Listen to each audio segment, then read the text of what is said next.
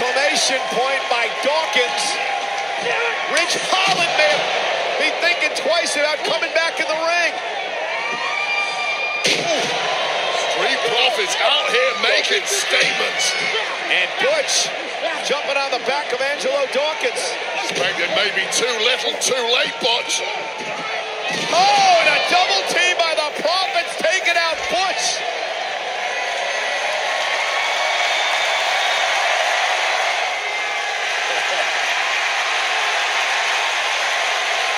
And there's is perhaps responsible for the resurgent Street Profits. Bobby Lashley talked a lot about change the past couple of weeks with Montez Ford and Angelo Dawkins, and it appears after what we saw tonight,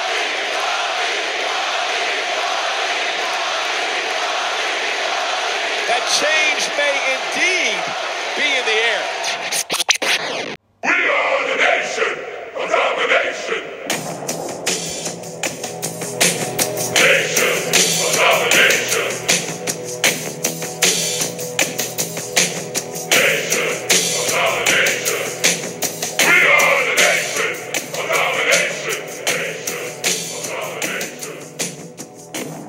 the new nation of domination, not that they'd ever be called that because that would just be too cool, was probably the main thing that happened on SmackDown. I was actually thinking about not even doing this show because I did think it was quite lackluster for the modern era. What it reminded me of was one of those old shows that you got before the pay per views back in the day Countdown to WrestleMania or Countdown to SummerSlam or Road to Survivor Series, where it would mainly be build up videos with a few matches, but not matches of massive significance. You would sometimes see wrestlers who are involved in the main event matches getting wins but essentially it would be a lot of uh, highlight videos and that's what this felt like. The main angle as i said was the nation of domination. As i said not that it's going to be called that but bobby lashley with the street profits who actually got a baby face reaction.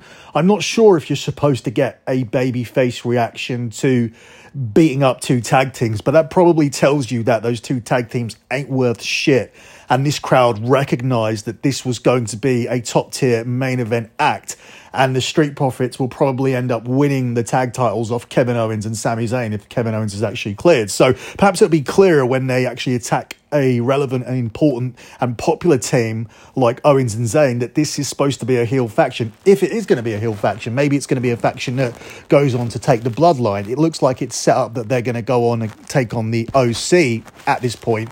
But we'll see based on the reaction that they got. But for me, it was just a case of the fans were excited that they saw something relevant and that they know that this is going to be a top tier team. But usually, when you go from street clothes to wearing a suit, that means you're going corporate and that means you're going heel because people don't like pe- people that are smart and important and relevant and rich and just better than them. When you go from being in normal clothes, which is what people wear, to wearing suits, you're basically telling the audience, especially a wrestling audience, that you are better than them. So I was a little bit surprised by that reaction, but when I think about the the trash that they attacked, probably not that surprising and we'll see what happens moving forward but as i said i think this was the most relevant thing on the show everything else felt like it was just filler teetering towards summerslam roman reigns wasn't on the show there wasn't any big kind of go home angle so overall, I did feel it was slightly lackluster. I think all the work has been done for SummerSlam. I thought Raw was a much better show. Obviously, people are going to feel like my Raw Raw review was a much better show, but that's because that was a much better show to review. Moving forward, the format of this show will be more similar to the Raw review because that was popular, where I pulled the clips and talked about each individual relevant thing that happened. That has proven to be a popular show. We got a good response to that, and moving forward, that's going to be how we do things. But we're late here on Saturday night. I've had a very busy day. I was thinking of skipping this, but I did want to talk talk about the the Lashley Street Profits thing, and also I wanted to plug what we have done for SummerSlam. So over on the Lock Betting podcast, there is a free betting preview for tonight's show. So I run through all of the matches and look through the betting lines as well.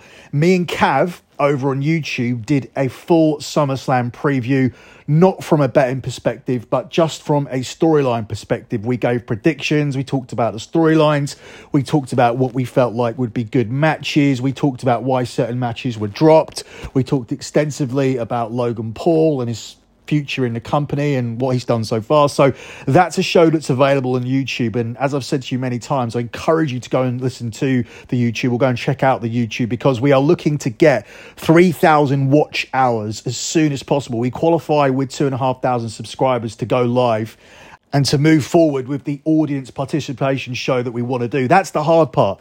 The easy part now is getting the watch hours, and we're about 1,200 hours away. So if you guys could head over to YouTube and watch that extensive SummerSlam preview that me and Cav did, that would be most appreciated because there isn't really too much more to say about SmackDown. The one concern that I that I do have was that Solo Sikoa got beaten fairly easily and clean. Now, this is a guy that you spent months and months building up. He's had a really good year. It's not even been a year yet because he debuted at Clash of the Castle last year. And he was pretty much untouchable. When he lost to Cody, it was a big deal. When he was pinned in the tag match in Saudi, it was a big deal. He was an unstoppable force. For him to lose clean like this is concerning. But I guess at the moment, the priority has to be Jey Uso, and he has to look super strong and credible going into SummerSlam tonight. But you do need to rebuild up Solo again because if Roman gets past this match with Jey, which I expect him to do, then potentially later on down the line, the final person to leave the bloodline would be Solo. And then after he gets past Solo, obviously Roman Reigns will be then left alone with just him and Heyman. And that would be then him losing everything and the only thing left to lose would be the title. And when he does lose that, then he really will lose everything, and we'll see that Heyman isn't loyal to him, and Heyman can start bringing in heels to to take on a new babyface Roman Reigns. That's how I believe that it will play out if he um, ends up signing a contract extension because at the moment his contract will run out in 2025 and this title reign will potentially end at WrestleMania in 2024, WrestleMania 40. But there is a possibility it could extend, it could extend, extend all the way to WrestleMania 41. That would only leave you four months of Roman Reigns, and I imagine he would take an extensive break if he carries the title all the way to WrestleMania 41, and he would only be coming back with a new contract beginning at that year's SummerSlam. So it's interesting to see what they'll do with Solo, but I do think they need to rebuild him if they are going in that direction where Roman loses everything and Solo is the next challenger from the bloodline because that was quite a bad loss compared to what's happened so far. Obviously, there's no shame in losing to Jey Uso, and when you're on top and in the main event, anybody can lose. But it was just a stark contrast to how they have booked Solo before. There was no mistake from Heyman or anything. There was no return from Jimmy. There was no error from Roman. It was just a straight up wrestling match and it was clean. And as I said, it was in line with a lot of stuff we saw in the show. Yes, the guy main eventing at SummerSlam appeared on the show. Yes, he got a win.